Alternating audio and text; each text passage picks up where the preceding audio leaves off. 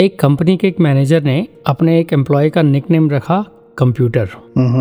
अब वो एम्प्लॉय हमेशा खुश रहता था और मानता था कि उसके बॉस उसे कंप्यूटर के नाम से इसीलिए बुलाते हैं कि शायद वो बहुत बुद्धिमान है या फास्ट कैलकुलेशंस कर सकता है। तो एक दिन बॉस के दोस्त ने उससे पूछा कि आप अपने इस डायरेक्ट रिपोर्टी को कंप्यूटर क्यों बुलाते हो? फिर तो उसने कहा कि वो इसलिए कि अगर मैं इसको 15 मिनट के लिए भी अनअटेंडेड छोड़ दूं तो ये स्लीप मोड में चला जाता है। ऐसा तो मैंने भी एक बार अपने एक दोस्त का नाम कैलकुलेटर रखा था। रियली? या लेकिन I did mean it nice based on his calculation speed. लगता है आपका कोई मैसेज आया है। Let me check. प्रिय उपभोक्ता, आपको ये सूचित किया जाता है कि आज रात ठीक 8 बजे, हाँ आपने ठीक पढ़ा, आज ही रात 8 बजे से आपके शहर की इंटरनेट सेवाएं अगले 3 दिन तक स्थगित रहेंगी। असुविधा के लिए खेद है। What is this? और ये मैसेज वो 5 मिनट पहले यानी 7:55 PM पे भेज रहे हैं। सीरियसली? Oh my God. अरे अब इलेक्ट्रिसिटी बिल और क्रेडिट कार्ड बिल कैसे पे करूँगा? अरे 2 दिन बाद मैंने एयरपोर्ट जाने के लिए कैब बुक करनी थी और अब तो व्हाट्सएप भी नहीं चलेगा। और नो, संडे के समागम का लाइव वेबकास्ट भी तो मिस हो जाएगा। लो, एक और मैसेज आ गया। एक बार देखो तो सही, क्या है message? B positive. A positive blood group वाले को बी पॉजिटिव की सलाह दे रहे हो दोस्त? एक बार मैसेज तो देखो। SMS वाले बाबू लिखते हैं कि इस झूठे संसार में SMS भी झूठे होए, कोनो फिरकी लेत रही, भरोसा ना करिए कोई। तो ये सब प्रैंक था किसी का। ऐसे ही गलत अफवाहें फैलाकर इतना डरा दिया मैं सच में। And I can't believe that we believe such a message without any validation. सच्ची, we press the panic button immediately. अब तो ऐसा लगता है कि बिना टेक्नोलॉजी के लाइफ बहुत ही टफ हो जाएगी। दैट्स सो ट्रू, बट सच्चाई तो ये है कि टेक्नोलॉजी से पहले भी दुनिया थी, तब भी जिया जाता था और जीने का आनंद भी लिया जाता था। बिल्कुल, क्यों ना आज इसी टॉपिक पर चर्चा किए जाए। श्योर। समझते हैं कि टेक्नोलॉजी का इम्पैक्ट लाइफ में क्या है। How it helps in achieving materialistic और spiritual goals. What are the pros and cons of technology. So let's start. मैं हूं अतुल। और मैं हूं कंवल। नमस्कार। धन निरंकार।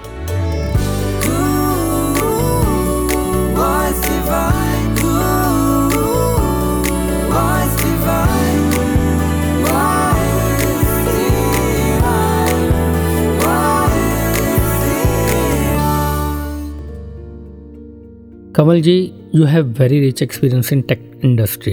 So let's begin from beginning. Let's understand what is the basic definition of technology.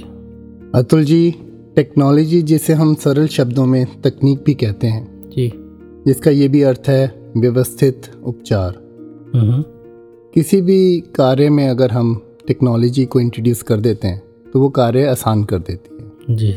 कई तरह की टेक्नोलॉजीज हैं, जैसे information technology, health technology, education technology, internet technology.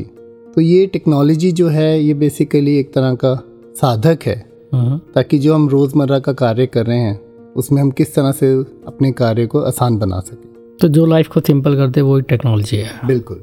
और इस बात से वो कहानी भी याद आ रही है कि रामकृष्ण परमहंस जी के पास एक व्यक्ति आकर बोले कि मैंने 18 साल तपस्या करके पानी पर चलने की कला सीख ली है, आप क्या कर सकते हैं, आपको क्या कला आती है?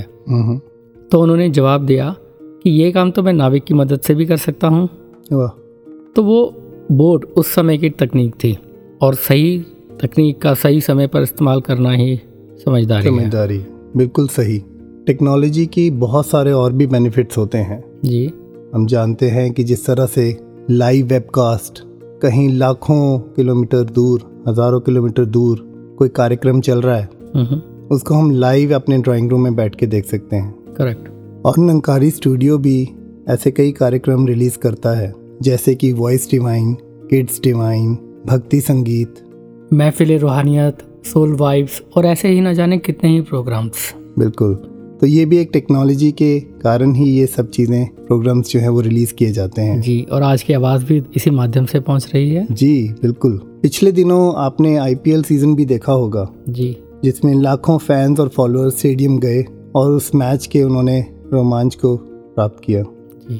करोड़ों फैंस थे जिन्होंने लाइव वेबकास्ट भी देखे, और अगर वो करोड़ों इंसान स्टेडियम में जाना चाहें तो वो पॉसिबल नहीं है, कहीं ना कहीं स्पेस की कंस्ट्रेंट है। राइट जी, रिसेंटली ही मैं आईपीएल का वो एक क्वालिफायर मैच देख रहा था और जिसमें 2.5 करोड़ की लाइव व्यूअरशिप चल रही थी ऑनलाइन जी। तो ऐसे ही मन में कुछ भाव आया कि हर युग में जो संत महात्मा आए हैं उन्होंने भी तो आईपीएल की ही आवाज़ लगाई है। यहाँ पे आईपीएल का अर्थ ईश्वर पालो, ईश्वर पालो, वाह, उन्होंने भी ऐसी सच्चाई की, सत्य की आवाज़ दी और मन में ऐसे अरदास निकली कि काश ऐसी रूहानी आवाज़ की तरफ भी सबका इतना इंटरेस्ट और व्यूअरशिप हो तो कितना अच्छा हो जाएगा ना। क्या खूब कहा आपने अतुल जी, ऐसी वाणी की तरफ तो हमारा इंटरेस्ट जाना भी चाहिए और ध्यान दिलाना भी चाहिए। जी, मैं समझ रहा हूँ आपका इशारा किस तरफ है। बिल्कुल, आइए आगे बढ़ने से पहले सुनते हैं संपूर्ण हरदेव वाणी का एक पावन पवित्र शब्द। परम पिता परमात्मा से, परम पिता परमात्मा से नाता जब जुड़ जाता है, नाता जब जुड़ जाता है, एक परिवार के जैसा सारा, एक परिवार के जैसा सारा जहाँ नजर आता है। परम पिता परमात्मा से।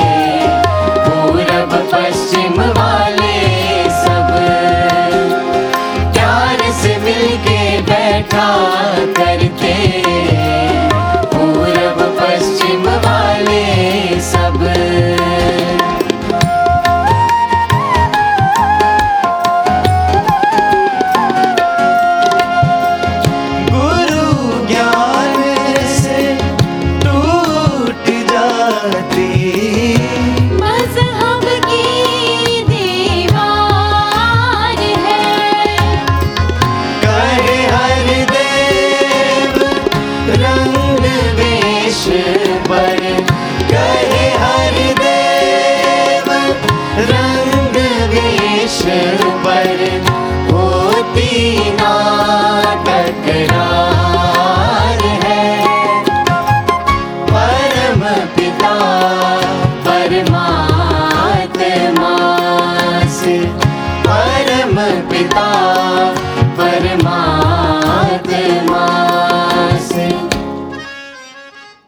अतुल जी, हमने देखा है टेक्नोलॉजी के कितने फ़ायदे हैं, but there is always another side of the coin. अगर इसका एक्सेसिव यूज़ किया जाए तो ये नुकसान भी बहुत देता है। राइट, उसका एक बहुत सिंपल एग्जांपल है social media, but sometimes it can be very dangerous as well. बिल्कुल, हमने देखा है पास्ट में जब वो एक फेमस गेम बैन कर दी गई और कितने ही बच्चे अपनी कीमती लाइफ से हाथ धो बैठे because they were addicted to that game. Yes, absolutely. Addiction या ओवर एक्सपोजर किसी भी चीज़ का हो तो साइड इफ़ेक्ट्स बहुत ज़्यादा हो जाते हैं, और उसके साथ साथ अगर ओवर डिपेंडेंसी भी है तो वो भी ठीक नहीं है। जी, हमने कई साइफाई एक्शन मूवीज़ में भी देखा कि सेम टेक्नोलॉजी का यूज़ करके कैसे एक सुपर हीरो अर्थ या वर्ल्ड को बचा रहा होता है, और वहीं दूसरी तरफ अपोजिट साइड में उसी टेक्नोलॉजी या पावर का इस्तेमाल करके धरती या मानवता के विनाश की प्लानिंग की जा रही होती है। जी, बाबा हरदेव सिंह जी महाराज भी तो अक्सर कहते थे कि we have guided missiles but misguided man. Correct. जहाँ इंसान अपने बचाव के लिए आर्म्स और एमुनिशंस बना रहा है, वो दूसरे को कितना नुकसान देगा इसका उसे अंदेशा भी नहीं है। जी, और जहाँ आईटी फील्ड में आज का यूथ स्टडी करके अपने करियर में, जॉब्स में ऊंचाइयों को छू रहा है, वहीं दूसरी और उसका नेगेटिव यूसेज देखें जैसे हैकिंग हो गई, साइबर क्राइम हो गया, सोशल इंजीनियरिंग है, फिशिंग है, अटैक्स हैं, तो यूथ का ध्यान फाइनेंशियल क्राइम की तरफ भी कहीं ना कहीं अट्रैक्ट होता जा रहा है। बिल्कुल, ये क्राइम की बात आई तो अतुल जी मुझे याद आया, आप भी तो रिस्क एंड कंप्लायंस फील्ड से जुड़े हुए हैं जो आईटी सिक्योरिटी से रिलेटेड है। जी, आप अपनी प्रोफेशनल फील्ड को स्पिरिचुअलिटी से जोड़कर कैसे देखते हैं? Kamal ji, I am currently part of GRC team which is governance risk and compliance. जी, तो इसके अंडर जब हम आईटी ऑडिट्स करते हैं तो मोस्टली उसकी एक चेकलिस्ट होती है जो रेगुलेटरी रिक्वायरमेंट्स या कॉन्ट्रेक्चुअल रिक्वायरमेंट्स और अदर पैरामीटर्स पर बेस्ड होती है। अब अगर इस ऑडिट में कोई कंट्रोल फेलियर निकलता है, जिसको हमारी भाषा में नॉन कंप्लायंस कहते हैं, जी, तो उसकी पेनल्टीज बहुत हेफ्टी होती हैं, that can go up to millions of dollar sometimes. Non compliance से मतलब कि जो अनुपालन ना किया जाए। जी, not in the required control state. Right, तो उस नॉन कंप्लायंस में रिस्क इतना हाई होता है कि क्लाइंट बिजनेस डील भी कैंसिल कर सकता है और अनेक लोगों की जॉब स्टेक पर होती हैं। जी, तो मुझे महसूस हुआ ऐसा ही एक वादा, ऐसा ही एक एग्रीमेंट तो मैंने सदगुरु के साथ भी किया था जब मैंने ब्रह्म ज्ञान लिया था। जी, तो मेरे जीवन में भी रिस्क बहुत हाई हो जाता है जब मैं नॉन कंप्लाइंट हो जाता हूँ। आपका इशारा वो 5 प्रणों की ओर है।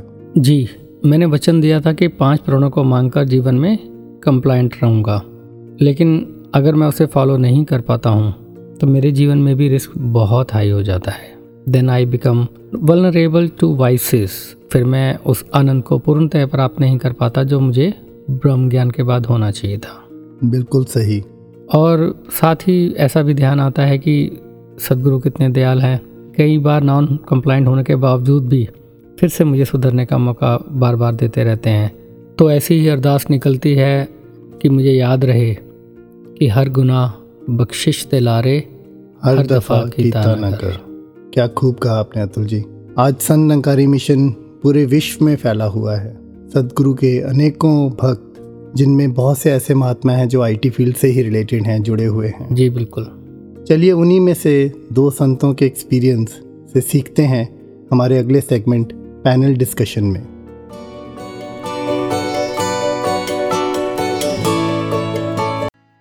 वी आर वेरी लकी कि हमारे बीच आज यूएसए से आदरणीय एहसास बजाज जी आए हुए हैं, who is working as a data scientist in a technology startup firm. आपका स्टूडियो में बहुत बहुत स्वागत है एहसास जी। और साथ ही हमारे बीच में हैं रेवरेंड सिस्टर शुचि गुलाटी जी, जहां भक्ति मार्ग में सेवा, सिमरन व सत्संग के साथ जुड़े हुए हैं। वहीं टेलीकम्युनिकेशन इंडस्ट्री में भी ये सॉल्यूशन आर्किटेक्ट रूप में कार्यरत हैं और आज समय निकालकर नोएडा से हमारे बीच में आए हैं। We welcome both of you. धन्यवाद जी। तो एहसास जी, आप सिलिकॉन वैली में जॉब करते हैं जो कि वर्ल्ड का सबसे बड़ा साइबर हब है। Now we would like to hear from you, what is your opinion on current era of technology? Atul ji, I believe the current era of technology is growing very very fast. Jitni growth recently 5-10 सालों में हुई है, that is very exponential and शायद it's very unprecedented, और वैसी growth हमने बहुत सालों से नहीं देखी थी। Correct. And it's very fascinating and mesmerizing to see that growth up front, इतना closely, जैसे आपने सिलिकॉन वैली की बात करी। जी. Every minute, every new month some नई technology कोई आ जाती है और it just changes how the world looks like. तो सबसे ज़रूरी है अपने आप को अप टू डेट रखना और अवेयर रखना कि क्या आ रहा है और उसको हम कैसे प्रोडक्टिवली यूज़ कर सकते हैं अपनी डे टू डे लाइफ में. जी बिल्कुल. एक जो बात ध्यान आ रही है कि जो करंट एरा है it's all about content consumption and creation. Absolutely. हर कोई कंटेंट क्रिएट भी कर रहा है अपने कैमरास के थ्रू और हम कंज्यूम भी कर रहे हैं सोशल मीडिया के थ्रू. कोई भी हम फीड खोल के देखें बहुत सारा कंटेंट है. हम वी कैन स्क्रॉल एंडलेसली और पता ही नहीं चलता कि this no end to the content. तो इस टाइम पे ये लगता है कि शायद हमें पता होना चाहिए कि हमारी लिमिट कितनी है, हमें कौन सा कंटेंट कंज्यूम करना है कौन सा नहीं करना. जैसे पिछले दिनों की बात है कि एक नोटिफिकेशन आई कि मेरा जो फेवरेट शो है उसका नया एपिसोड लॉन्च हुआ है और साथ में एक पैरेलल नोटिफिकेशन ये भी आई कि वॉइस डिवाइन का एपिसोड आया है. तो उस एक मोमेंट पे एक चॉइस होती है कि मैं क्या सुनूं क्या देखूं क्योंकि कितना कुछ है कंज्यूम करने को. Very natural. तो ध्यान वहीं गया कि we should be very careful what we subscribe to, क्योंकि जो हम सब्सक्राइब करेंगे हमें वही बार बार दिखेगा और हमारा जो बिलीफ सिस्टम है वो वैसा ही हो जाएगा जो हम कंज्यूम करते हैं, what is fed to us. और जब कंपनीज ये एल्गोरिथम्स डिफाइन करती हैं उसका ऑब्जेक्टिव यही होता है कि आपको इंडल्ज करवा के रखना कि आप बस फ़ोन पे लगे रहें और कंटेंट कंज्यूम करते रहें. And the companies keep recommending that the same type of content to you. तो कमिंग टू द पॉइंट कि क्या सब्सक्राइब करें क्या ना करें, क्या देखना है क्या नहीं देखना, इसकी क्लैरिटी होना बहुत ज़रूरी है. और ये इसलिए भी इम्पॉर्टेंट है कि जो हम सब्सक्राइब करते हैं हमें वही कंटेंट और दिखता रहता है.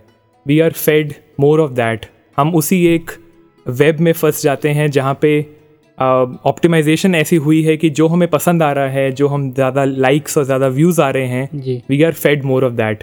और क्योंकि हम सबकॉन्शियसली इतना कंज्यूम कर रहे होते हैं तो हमारा थॉट प्रोसेस भी कहीं ना कहीं वही बन जाता है जो बिलीफ सिस्टम उस कंटेंट का है. So it's very important to ask ourselves कि मैं कितना देख रहा हूँ, मैं कौन सा कंटेंट देख रहा हूँ और उसको मुझे कब एक लाइन ड्रॉ करनी है कि this is enough and why I am seeing something. तो ये जब तीनों चीज़ों का आंसर हो जाता है, जब एक क्लैरिटी मेरे माइंड में है, then the content is not consuming me, rather I am consuming the content. जी एहसास जी. और ये जो फिल्टरिंग का प्रोसेस है मुझे लगता है कि ये लाइफ में बहुत ज़्यादा क्रिटिकल है. मुझे एक कोट याद आ रहा है कि everyone is born a genius but the process of living D genius is them. Definitely. एक और बात जो ध्यान में आई टेक्नोलॉजी का जब हमने जिक्र किया कि आज के डे एंड एज में it's so easy to follow a hobby कि जो भी हमें शौक है जो भी पसंद है very easily we can consume content about it. हम उसको फॉलो कर सकते हैं, we can follow people who are having the similar hobby as us and we can form a community और हम अपने आइडियाज़ शेयर कर सकते हैं, दूसरे से डिस्कशंस कर सकते हैं. ऐसे एक हॉबी दास को भी very recently I fell in love with that hobby और पूरा दिन वही ऐसे लगा कि मैं बस उसके बारे में ही पढ़ रहा हूँ, उसी का सिमरन चल रहा है. And what was that? It was about perfumes and fragrances and I really fell in love with the art and the science of it. तो जब ऐसे फील किया अपने आप में जो चेंजेस आए कि पूरे टाइम कॉन्स्टेंटली वो दिमाग में चलना, सुबह उठते ही कुछ ऐसा फ्रेग्रेंस स्मेल करना या सोने से पहले कुछ ऐसे इंडल्ज होना उस हॉबी में, तो उसके बाद अपने आप पे यही क्वेश्चन आया कि ये सदगुरु निरंकार ये चाहते हैं कि मैं इस हॉबी में भी पढ़ूं कि ये गुरसिक्की की हॉबी, एक भक्ति में डूबना, मैं कब इस स्पिरिचुअलिटी को अपना शौक़ बनाऊंगा. जब ये मेरा शौक़ बनेगा शायद फिर और कोई शौक़ इतना अहमियत नहीं रखेगा मेरी लाइफ में और मुझे पता चलेगा कि कहाँ कहाँ किस किस मोमेंट पे निरंकार मेरे लिए खड़ा है, निरंकार मेरी मदद कर रहा है और मुझे वो साइंस दे रहा है और वो मुझे एक कंटेंट फीड कर रहा है कि कैसे अपनी लाइफ को जीना है. बहुत सुंदर. शुचि जी, आप टेक्निकल बैकग्राउंड से हैं और सदगुरु के कृपा से आपने ब्रह्म ज्ञान भी प्राप्त किया है, तो आप टेक्नोलॉजी और स्पिरिचुअलिटी दोनों को अपने जीवन के सफ़र में कैसे देखते हैं? कंवल जी, मेरा मानना ये है कि टेक्नोलॉजी और स्पिरिचुअलिटी दोनों ही एप्लीकेशन ऑफ नॉलेज है. जहाँ technology is application of scientific knowledge, science engineering की जो एप्लीकेशन है वो टेक्नोलॉजी है. दूसरी ओर स्पिरिचुअलिटी आध्यात्मिकता is application of this divine knowledge. ये ब्रह्म ज्ञान, ये सदगुरु की शिक्षाओं को जीवन में ढालना इज़ स्पिरिचुअलिटी. क्या बात है. टेक्नोलॉजी की बात करें, जहाँ टेक्नोलॉजी ने हमें इतनी इन्वेंशंस दी हैं, इतनी सहूलियत है हमारी ज़िंदगी में. हम देखते हैं गर्मी है तो एसी ऑन कर लेते हैं, ट्रैवल करना है तो हम बाय एयर चले जाते हैं, जहाँ पहले कई दिन लगते थे, अब हम कुछ घंटों में वहाँ पहुँच जाते हैं। तो कितनी सहूलियत हो गई हमारी ज़िंदगी में, और इन सहूलियतों के साथ एक खुशी भी मिली। लेकिन अगर हम आध्यात्मिकता को देखें तो वहाँ हमें मिलता है प्योर ब्लिस, इटर्नल ब्लिस, जो वास्तविक आनंद, जो हमें सिर्फ और सिर्फ आध्यात्मिकता से ही मिलता है, जो हमें ब्रह्म ज्ञान से, जब सदगुरु की शिक्षाएं हम अपने जीवन में हूबहू उतार लेते हैं, तो उस इटर्नल ब्लिस की हमें अनुभूति होती है। बिल्कुल। अब जैसे मेरी डॉटर यूके रहती है, she is working there, okay, तो जब कभी भी बात करने का मन करे तो वीडियो कॉल के थ्रू हम कनेक्ट होते हैं, एक दूसरे के साथ अपने इमोशंस शेयर करते हैं, सदगुरु निरंकार की चर्चा करते हैं, और कितना आनंद मिलता है। वो दूरी का एहसास ही नहीं होता। फिर मन में सोचा, भाव आया, ये तो है डिस्टेंस, फिजिकल डिस्टेंस, और एक है दिलों की दूरी। ये टेक्नोलॉजी ने इस दूरी को तो कम करा, लेकिन जो दिलों की दूरी है वो सदगुरु निरंकार की शिक्षाओं से ही कम होती है। वो आध्यात्मिकता जब जीवन में आती है तभी वो दिलों की दूरियां कम होती हैं, और फिर हम इस टेक्नोलॉजी का इस्तेमाल करके आनंद को प्राप्त करते हैं। और जैसे अभी एहसास जी ने भी बताया कि वी हैव टू चूज़, जो ऑप्शंस हैं मेरे पास बहुत हैं, लेकिन मुझे वो चूज़ करना है, वो चुनाव मेरे हाथ में है। तो इसी तरह स्पिरिचुअलिटी में भी, आध्यात्मिकता में वैसे तो कोई चुनाव नहीं है, बट आध्यात्मिकता हमें इस ओर ध्यान दिलाती है, क्या मुझे संसार में खचित होना है या संसार में रहते हुए निरंकार से अपने लिप जोड़ के रखनी है। बहुत खूब अतुल जी, ये इंटरेस्टिंग कॉन्वर्सेशन को हम जारी रखेंगे। आइए सभी मिलकर एक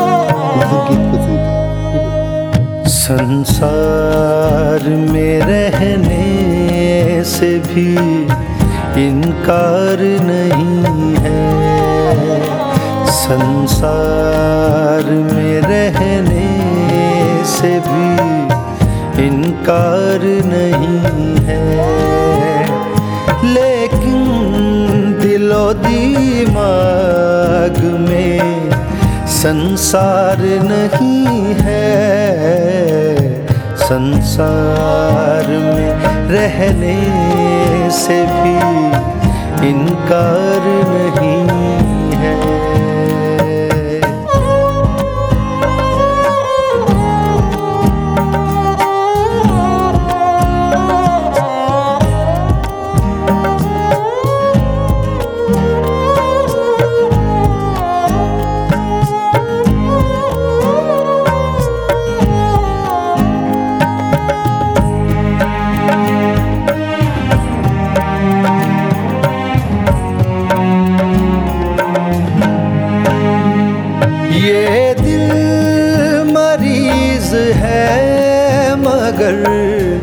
इश्क़े खुदा का है,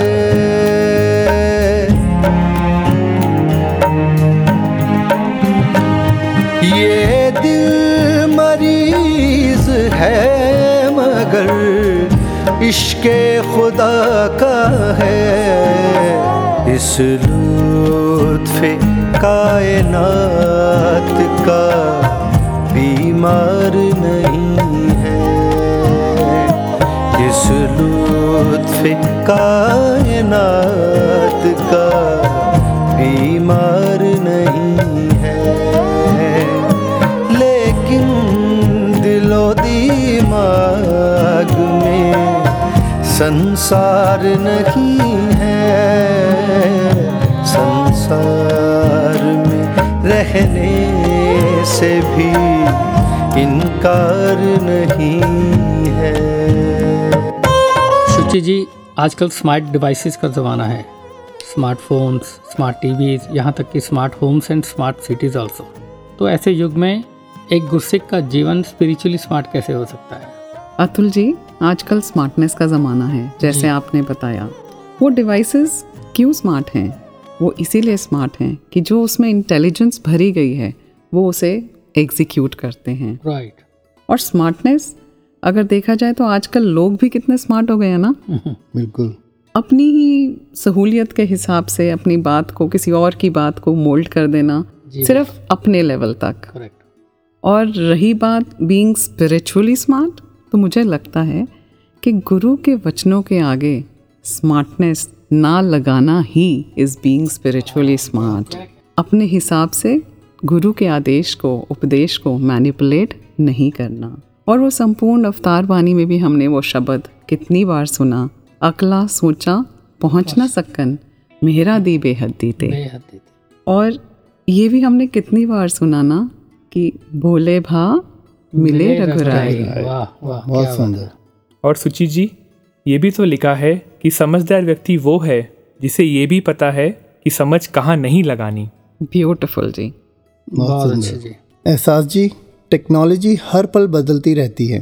आजकल AI यानी आर्टिफिशियल इंटेलिजेंस का ज़माना है। आपका इस आर्टिफिशियल इंटेलिजेंस टेक्नोलॉजी के बारे में क्या कहना है? कमल जी, जो ये AI या आर्टिफिशियल इंटेलिजेंस की फील्ड है, इसको कहा जा रहा है कि this will be the future of technology. और बहुत ट्रिमेंडस ग्रोथ इस फील्ड में देखने को मिली। और जो मैंने काम किया पिछले 3-4 साल से इस फील्ड में, उससे ये समझ आया कि जब हम आर्टिफिशियल इंटेलिजेंस की बात करते हैं या कोई एक AI टूल की बात करते हैं जो एक क्वेश्चन का रिस्पॉन्स देता है, हमें आंसर करता है हमारी क्वेश्चंस को, सो जो सबसे अट्रैक्टिव बात या आउटस्टैंडिंग चीज़ वो AI करता है कि it is able to answer your questions in a very crisp and clear manner, कि वो इधर उधर की डिस्ट्रैक्शंस या कहीं एक्स्ट्रा जो अननेसेसरी लिंक्स हैं या इन्फॉर्मेशन है वो हमें नहीं देता। Filtering out, it is filtering out and telling you the crux. वो सीधा टू द पॉइंट, जो पूछा उसका आंसर दिया। अभी पिछले दिनों मैंने भी ऐसे कुछ सर्च किया कि how to become fit, how to lose weight. So उस AI टूल ने मुझे डाइट प्लान भी दिया, मुझे पर्सनल ट्रेनिंग असिस्टेंस भी दी, जो कि बिल्कुल हमें जो चाहिए उस टाइम पे जो क्वेश्चन की मांग है उसको पूरा करना, और सारी डिस्ट्रैक्शंस को फिल्टर आउट करके अननेसेसरी इन्फॉर्मेशन में ना उलझ के टू द पॉइंट आंसर। तो जब ये देखा तो समझ आया कि बनाया तो AI को इंसान नहीं है, we are the creator of this technology, पर हमारा माइंड, हमारा ब्रेन कभी कभी कोर नॉलेज को भूल कर इधर उधर की डिस्ट्रैक्शंस, नॉइज, अननेसेसरी इन्फॉर्मेशन में उलझ जाता है जो कि इररेलेवेंट है।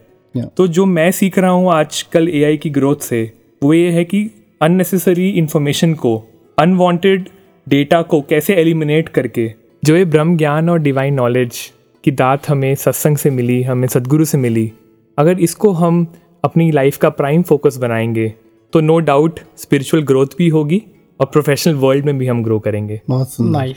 एहसास जी, शुचि जी, आप जी सभी निकाल कर स्टूडियो में आए और आपने इतने सुंदर हमारे साथ अपने विचार भी साझे किए, उसके लिए हृदय से शुक्रिया। थैंक यू जी। धन्यवाद जी।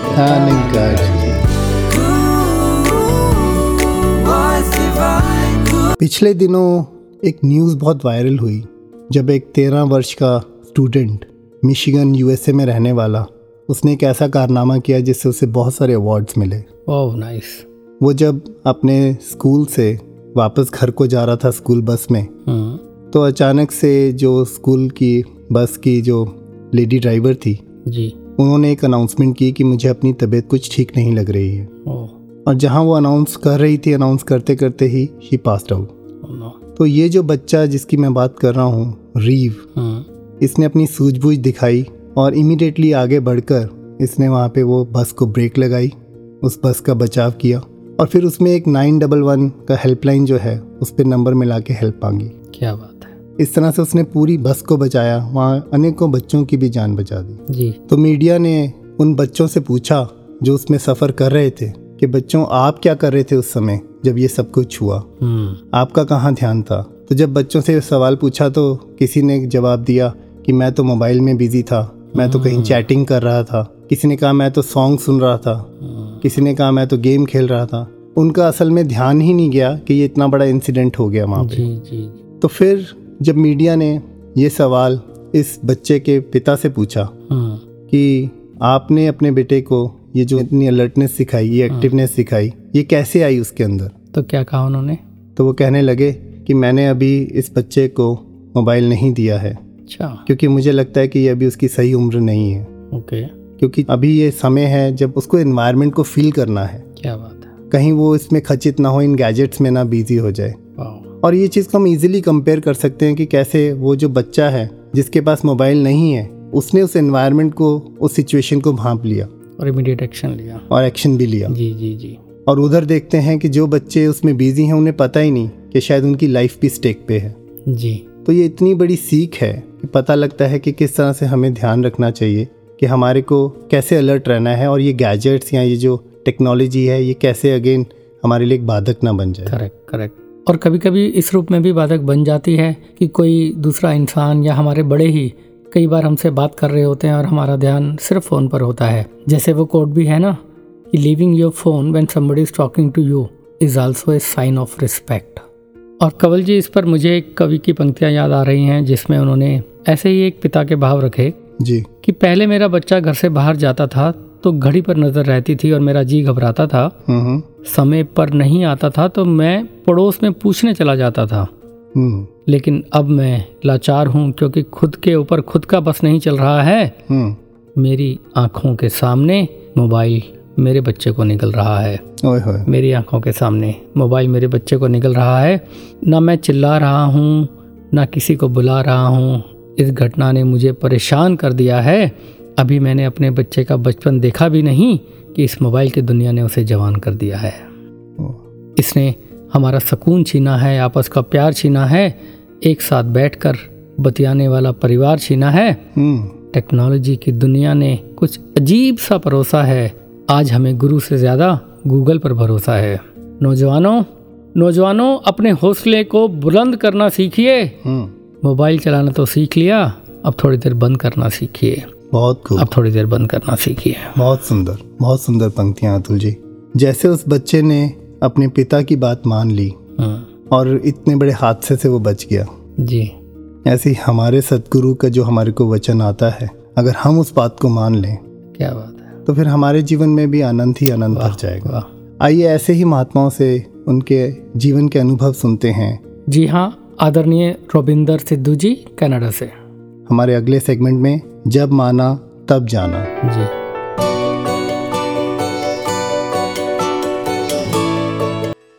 निरंकार जी, कभी कभी जिंदगी में ऐसा होता है, कुछ ऐसा वक्त आता है जब जिंदगी बहुत मुश्किल हो जाती है, बहुत डिफिकल्ट डिसीजंस लेने पड़ते हैं। अपनी लाइफ से ऐसा ही एक वाकया आज आप सबके साथ शेयर करने का मौका मिल रहा है। दिसंबर 8, 2017, इस दिन की मेरे लिए, मेरे परिवार के लिए बहुत अहमियत है, because this was the day when my 3.5-year-old daughter Sophie was diagnosed with stage 4 cancer. ये दिन चिंताओं से भरा था, उथल पुथल से भरा था, दुख से भरा था, आंसुओं से भरा था, पर धीरे धीरे महापुरुषों ने प्रेरणा दी, सतगुरु के वचन से जोड़ा और समझाया the first step is acceptance. तो एक्सेप्टेंस की तरफ जब बढ़े तो ये जर्नी मुश्किल तो ज़रूर थी पर उसको क्रॉस करना थोड़ा आसान हो गया। इसी जर्नी के दौरान, इसी ट्रीटमेंट के दौरान एक स्टेप था बोन मैरो ट्रांसप्लांट, जिसके बारे में आज आप सबके साथ ये एक्सपीरियंस शेयर कर रहा हूँ।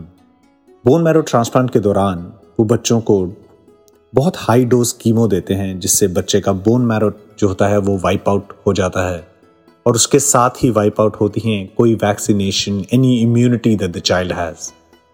So after that high dose chemo जो बच्चा होता है वो सिवियरली इम्यूनो कॉम्प्रोमाइज होता है। इसी प्रोसेस के सेकंड पार्ट में वो स्टेम सेल्स दोबारा बोन मैरो में डालते हैं और वो स्टेम सेल्स धीरे धीरे धीरे करते हुए ऑलमोस्ट 1 महीना लगाते हैं, वापस बोन मैरो को बिल्ड करते हैं और उससे कैंसर से लड़ने में आसानी हो जाती है। Sophie when she went through bone marrow transplant, she went through the first part जहां हाई डोज कीमो दी गई, उसकी वजह से उनकी सारी इम्यूनिटी वाइप ऑफ हो गई। 2 दिन बाद डॉक्टर ने हमें बताया कि एक बैक्टीरिया होता है सैल्मोनेला जो हम सब की बॉडी में हमेशा रहता है, पर अनफॉर्चुनेटली उस दिन सोफी जब सिवियरली इम्यूनो कॉम्प्रोमाइज थी वो बैक्टीरिया सोफी की बॉडी में एक्टिव हो गया है और उसने इन्फेक्शन फैला दिया है। डॉक्टर ने कहा अब हम कुछ कर नहीं सकते, इस बैक्टीरिया से किसी तरीके से लड़ नहीं सकते, हमें सिर्फ इंतज़ार करना है। और साथ में उन्होंने कहा हमें नहीं पता कि कल सुबह आएगी कि नहीं आएगी। जब ये बात डॉक्टर के मुंह से सुनी तो मन कांप गया, मन डर गया। उसी रूम में डॉक्टर के जाने के बाद मैं, मेरी वाइफ और सोफी हैं।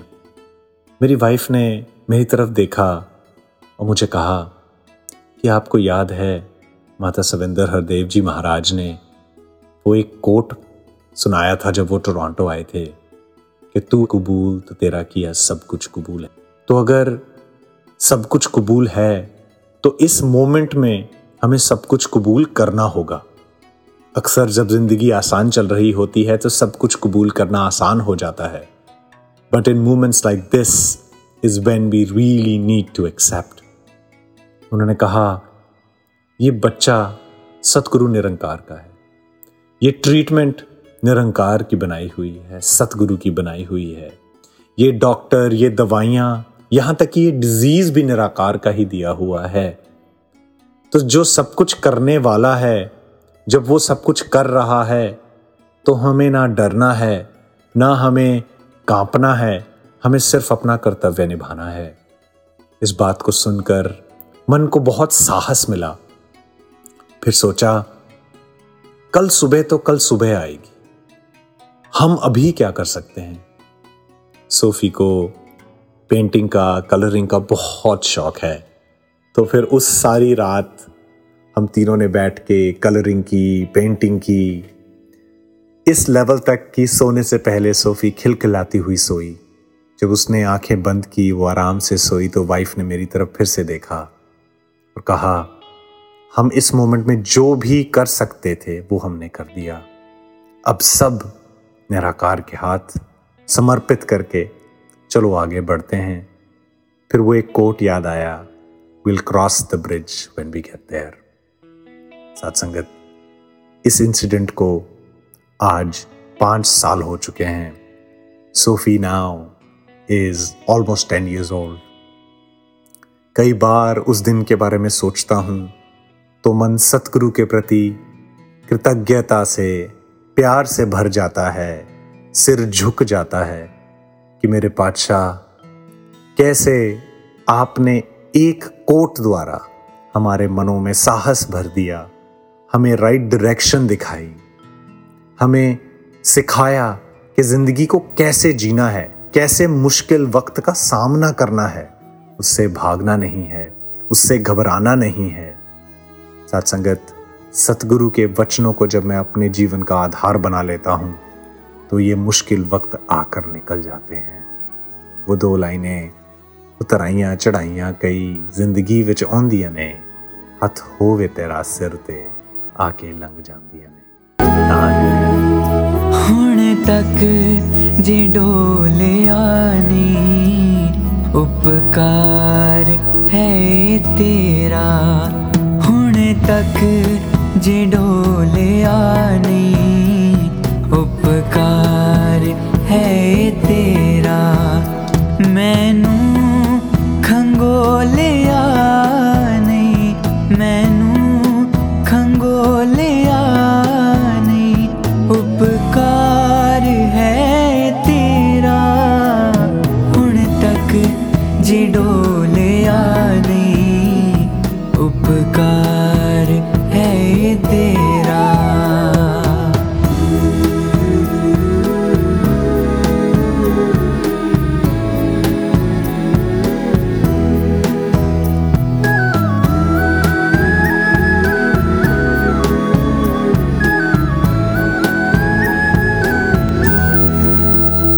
अकलां दे बूहियां चों कई वार तेनू लंघाया,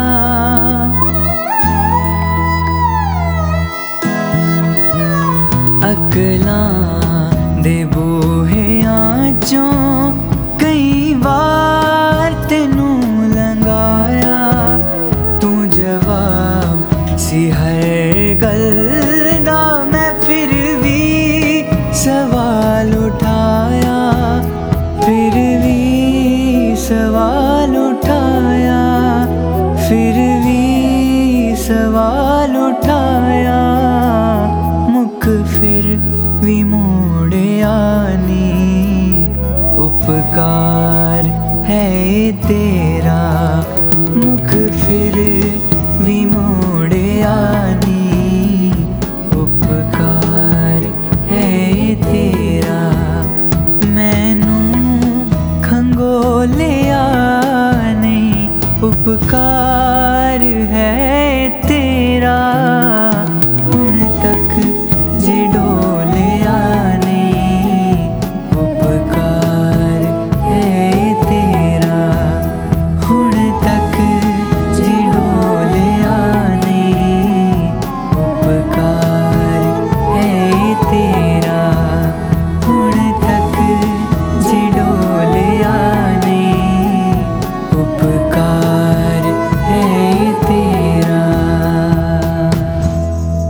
कंवल जी, आज टेक्नोलॉजी की मदद से इंसान चांद तक भी पहुंच गया है बिल्कुल, और हज़ारों लाखों किलोमीटर की दूरी बस कुछ मिनट्स या आवर्स में ही कंप्लीट हो जाती है। वो भी टेक्नोलॉजी की मदद से। जी बिल्कुल, पर एक दूरी ऐसी है जो लगभग 1 फीट की ही है, पर वो दूरी कवर ही नहीं हो रही है। अरे ऐसी कौन सी दूरी है? वो दूरी है इंसान के दिल से लेकर दिमाग तक की दूरी। वाह, जो दिल में है वो दिमाग में नहीं है, जो दिमाग में है वो दिल वो में दिल नहीं में है। बहुत सुंदर।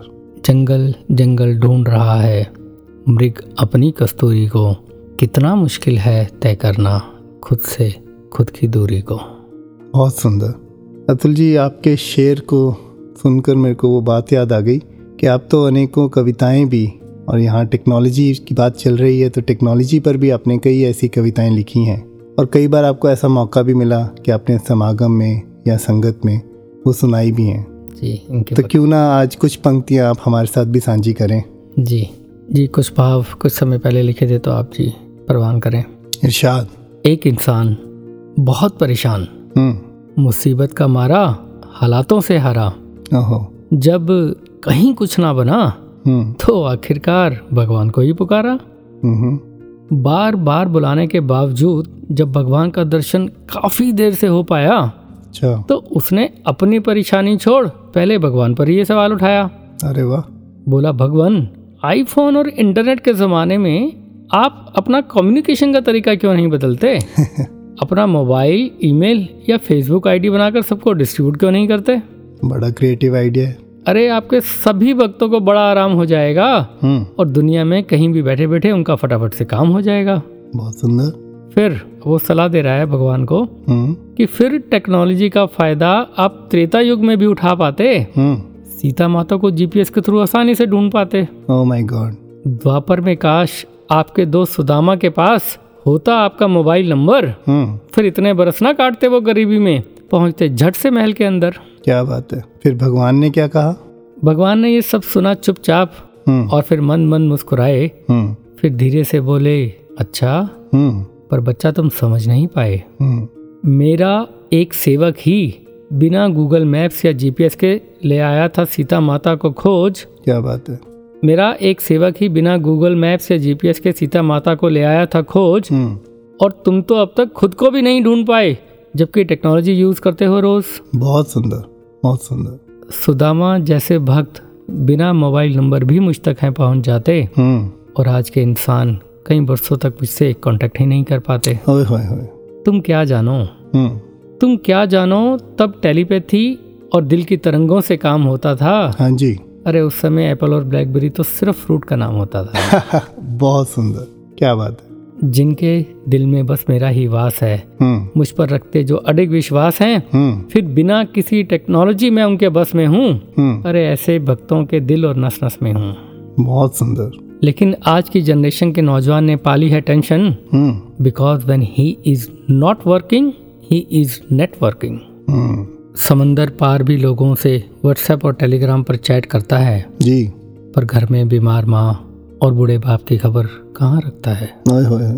अब हाथ की उंगलियाँ कहाँ किसी के चरण दबाती हैं, वो तो बस आईपॉड, कीबोर्ड और रिमोट के बटन ही छू पाती हैं। बहुत खूब। उसकी झुकी गर्दन नहीं नम्रता की निशानी है, और ये तो व्हाट्सएप और इंस्टा की मेहरबानी है। बिल्कुल।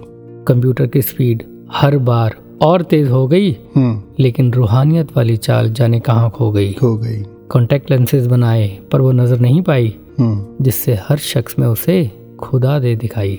बहुत सुंदर। मुझे देखने वाला ज्ञान चक्षु का प्रोग्राम इंटरनेट से डाउनलोड नहीं होता है, इसका भेद यानी पासवर्ड तो केवल और केवल सदगुरु ही देता है। ज्ञान के पासवर्ड से जब भक्ति के विंडोज में लॉगिन हो जाएगा, तो जन्म मरण का सिस्टम हमेशा के लिए शट डाउन हो जाएगा। वाह वाह, बहुत सुंदर। ध्यान देना कि टेक्नोलॉजी सहायक बनती जीवन में जी, पर आनंद बस सदगुरु देता है। खुद की पहचान और ईश्वर का ज्ञान देकर जीवन सुखी करता है। तो बच्चा भ्रम में ना पड़, माया का चक्कर छोड़, सदगुरु से ब्रह्म को पाकर मुझसे डायरेक्ट कनेक्शन जोड़। क्या ख्याल है, बहुत सुंदर। फिर चाहे टेक्नोलॉजी यूज कर और सोशल नेटवर्क बढ़ा, सदगुरु के डिवाइन नेटवर्क में आकर आनंद भरा जीवन बिता। सदगुरु के डिवाइन नेटवर्क में आकर आनंद भरा जीवन बिता। बहुत सुंदर, बहुत सुंदर। थैंक यू जी। कितने सुंदर रूप में, कितनी क्रिएटिव तरीके से आपने ये कविता हमारे साथ सांझी की। बख्शिश सदगुरु कृपा जी। Let's experience some more creativity in our next segment, जिसका नाम है रंगमंच से। राधा, ओ राधा रानी, हेलो। ऐसे नहीं सुनेगी, इसके पैरों पे गुदगुदी करती हूँ। आउच, अचन, ये डरा दिया तूने, आवाज नहीं लगा सकती थी। वही तो कर रही हूँ इतनी देर से, पर मैडम इतनी तेज वॉल्यूम में गाने लगा के सो रही है। नहीं, सो नहीं रही थी, मेडिटेशन कर रही थी। मेडिटेशन? अच्छा, फोन दिखा। ये देखो, पंजाबी गाने इतने फुल वॉल्यूम में लगा के मेडिटेशन हो रही थी। हाँ, मैं ना सब मान सकती हूँ, लेकिन पंजाबी गानों के ढोल पर मेडिटेशन, नो नेवर। अच्छा ना, तू ये बता यहाँ कैसे? तूने तो आना नहीं होता। रोज शाम को मिलते हैं हम लोग पार्क में, पर तू पता नहीं कहाँ बिजी है। कुछ नहीं यार, मैं रिलैक्स कर रही होती हूँ घर पे। हाँ, दिन रात फोन चला के। यार अब मम्मी मत बन तू। मैं तो बनूंगी। ओफो, सबको प्रॉब्लम है, अपना पर्सनल स्पेस भी चाहिए होता है भाई। स्पेस देने ही आई हूँ आज तुझे स्पेशली। क्या मतलब, फिर से कोई नया गैजेट लाई है क्या? पता था, और कोई करे ना करे तू जरूर गैस कर लेगी। दिखा। ये देख, ये है VR सेट। VR? Yes, virtual reality. इसे पहनने के बाद हम एक अलग ही दुनिया में जा सकते हैं। Wow, really? और सिर्फ जा ही नहीं सकते, बल्कि सब फील भी कर सकते हैं। लेकिन 1 घंटे का ही टाइमर होगा, तब तक ये लॉक रहेगा, इससे बाहर नहीं आ सकते। हाँ, एक क्या पूरा दिन निकाल दूंगी मैं तो। I am ready. नहीं, अभी सिर्फ 1 घंटा ही। ओके, इसे पहन ले अब। डन। 1 2 3 स्टार्ट। वाओ, ये क्या है? मैं यहाँ घूम सकती हूँ, सब देख सकती हूँ। I can feel these walls. ये कौन सी जगह है? ये है। Welcome to tech city. Tech city में आपका स्वागत है। अरे, ये कौन है? ये यहाँ का VA है, यानी virtual assistant. My name is टेकेंदर। What? Punjabi assistant? Yes, हर भाषा और कल्चर लोडेड है इसमें। He can be anyone as per the command. Yes, आप पंजाबी हैं, इसलिए टेकेंदर। और साउथ इंडियन होती तो Tekeshwar. He is so funny. Thanks, हडिप्पा। ओए हडिप्पा ओए। ये जगह कितनी अमेजिंग है। आजा, चल आगे चले। आउच, क्या हुआ? मैं आगे नहीं बढ़ पा रही, लगता है कोई वॉल है जैसे। Caution, notifications ahead. नोटिफिकेशन हटाओ, इन्हें बाद में देखेंगे। देख, यहाँ कितनी सारी ऐप्स हैं, कुछ भी फन कर सकते हैं वर्चुअली। वाओ, वो देख, फूड ऐप। कुछ खाना मंगवाते हैं, भूख लगी है। हाँ, बिल्कुल, मैं ओपन करती हूँ ऐप। Food app activated. ओ जी, स्वागत है आपका टेकेंदर दे ढाबे ते। मिलेगा तुहानू वधिया खाना, पराठे सब्जी ते अचार, नाले खाओ ठंडी खीर, पी के लस्सी मारो डकार। ऐसा करो, दाल मखनी और नान लगा दो। Downloading food. अरे, ये क्या है? ये तो ठंडी दाल है। और ये नान कौन से गरम है, ये भी ठंडे। गरम खाना लेके आओ भाई। ये है चिल जोन, यहाँ सब चिल करते हैं, रिलैक्स, इसलिए सब चिलिंग होता है यहाँ। सुना राधा, मतलब यहाँ खाना ठंडा ही मिलेगा। क्या फायदा फिर, भूख लगी थी, छोड़ो, बाहर जाके खाऊंगी। मूड ही ऑफ कर दिया मेरा। आओ आगे चले। ये देखो, मेमोरी जोन। ओ वाओ, मेरी मेमोरीज, फोटोज।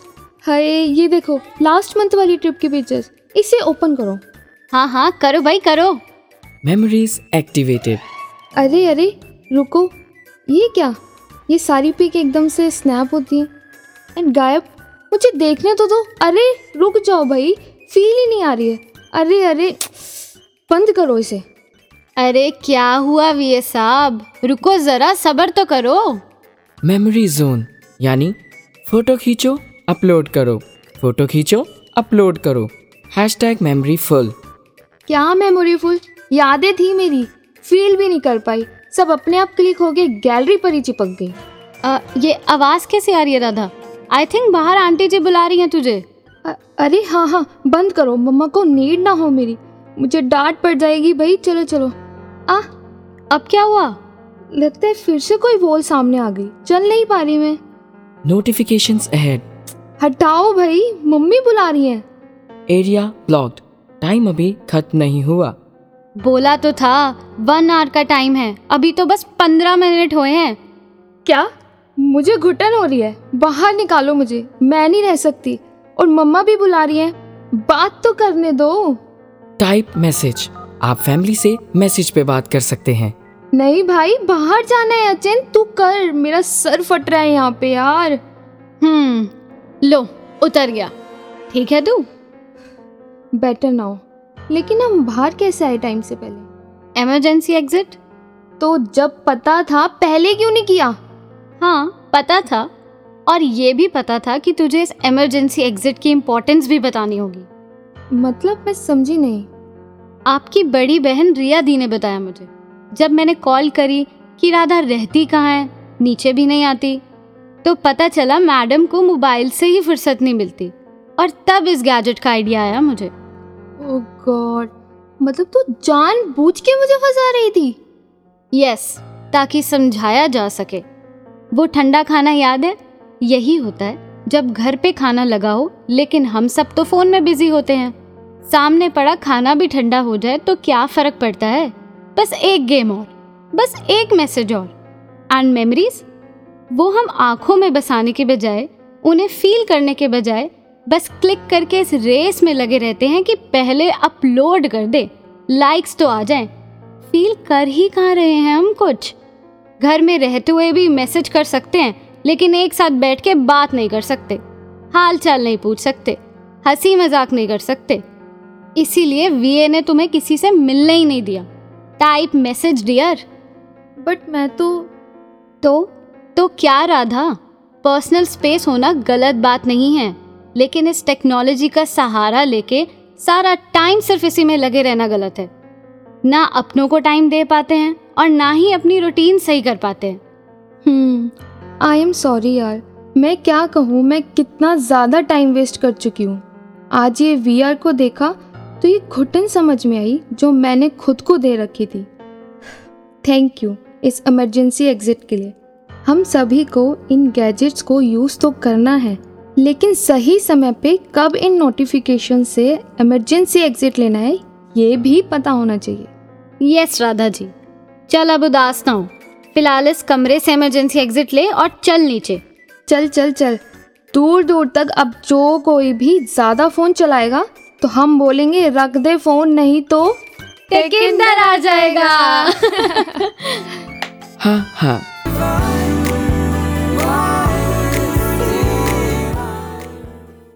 अतुल जी, एक बार मैं ऑफिस से घर आ रहा था, तो जब मैं ऑफिस से बाहर निकला और कैब बुक करने लगा, अचानक से मैंने रियलाइज़ किया कि मेरे फ़ोन की बैटरी ड्रेन्ड आउट है।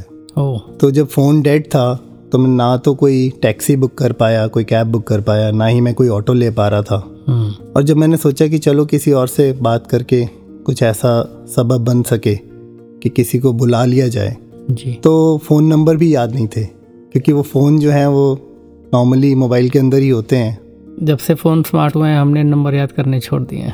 बिल्कुल। तो उस समय इतनी विवशता लगी, ऐसा लगा कि कहाँ ये एक टेक्नोलॉजी, एक छोटे से डिवाइस के साथ मेरी ज़िंदगी ही रुक गई। जो मैं एक रोज़मर्रा काम करता था, जो पहले मेरी ज़िंदगी में ये एक डिपेंडेंसी नहीं थी, वो इस टेक्नोलॉजी की वजह से उसके ऊपर इतनी डिपेंडेंसी आ गई कि मैं वहाँ रुक गया।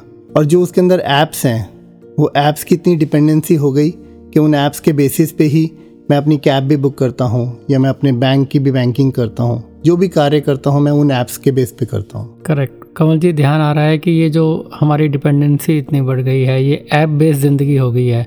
सच्चे बादशाह अरदास है, ये आप बेस जिंदगी हो जाए, ये आप पे निर्भर हो जाए, आपने जो नंकार दिखाया है उस पर निर्भर हो जाए, तो कितना सुंदर जीवन हो जाए। बिल्कुल। There is a saying like technology is a useful servant but a dangerous master. So let's make the technology serve us and we happily serve the true master. बिल्कुल। और एक और चीज़ भी है कि टेक्नोलॉजी जो है हम देखते हैं इट इज़ एवर चेंजिंग जी, ये दिन प्रतिदिन चेंज होती जा रही है, ऑब्सोलीट होती जा रही है। करेक्ट। लेकिन ये नंकार, ये जो परम सत्ता है, ये हमेशा स्थिर है, ये हमेशा नवीन है, ये हमेशा अपरंपार है, ये हमारे साथ जुड़ी हुई है। अगर कनेक्शन हमारा इस निरंकार से है तो फिर ये टेक्नोलॉजी उसके सामने एक बोना है जी। टेक्नोलॉजी निरंकार से ही निकली हुई है, बट ये जो स्थिर रहने वाला है वो केवल और केवल निरंकार है। आइए मिलकर सदगुरु के चरणों में यही अरदास करें कि सच्चे पातशाह आपके चरणों में ये सिर हमेशा झुका रहे। जहाँ टेक्नोलॉजी का बैलेंस सदुपयोग होता रहे, वहीं हम सेवा सिमरन सत्संग के साथ हमेशा हमेशा ताउम्र अंत सांस तक जुड़े रहें। और इसी अरदास के साथ अब समय हो चुका है अपने श्रोताओं से विदा लेने का। और जाते जाते अपने सभी श्रोताओं को जोड़े जाते हैं सद्गुरु संदेश के साथ। नमस्कार, धन निरंकार।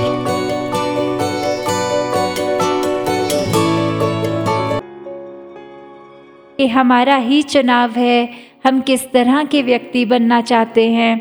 हम कांटे बनने चाहते हैं या हम फूल की तरह जिसने वो कोमलता रखनी है, महक रखनी है, सुंदरता। एक और सबसे बड़ी बात कि कांटों के साथ को एग्जिस्ट भी कर लेता है वो फूल की पंखुड़ियाँ, कि उसको ये दिक्कत नहीं होती कि मेरे आसपास ये कांटे हैं जो कि ना खूबसूरत हैं, उल्टा नुकसान और देते हैं।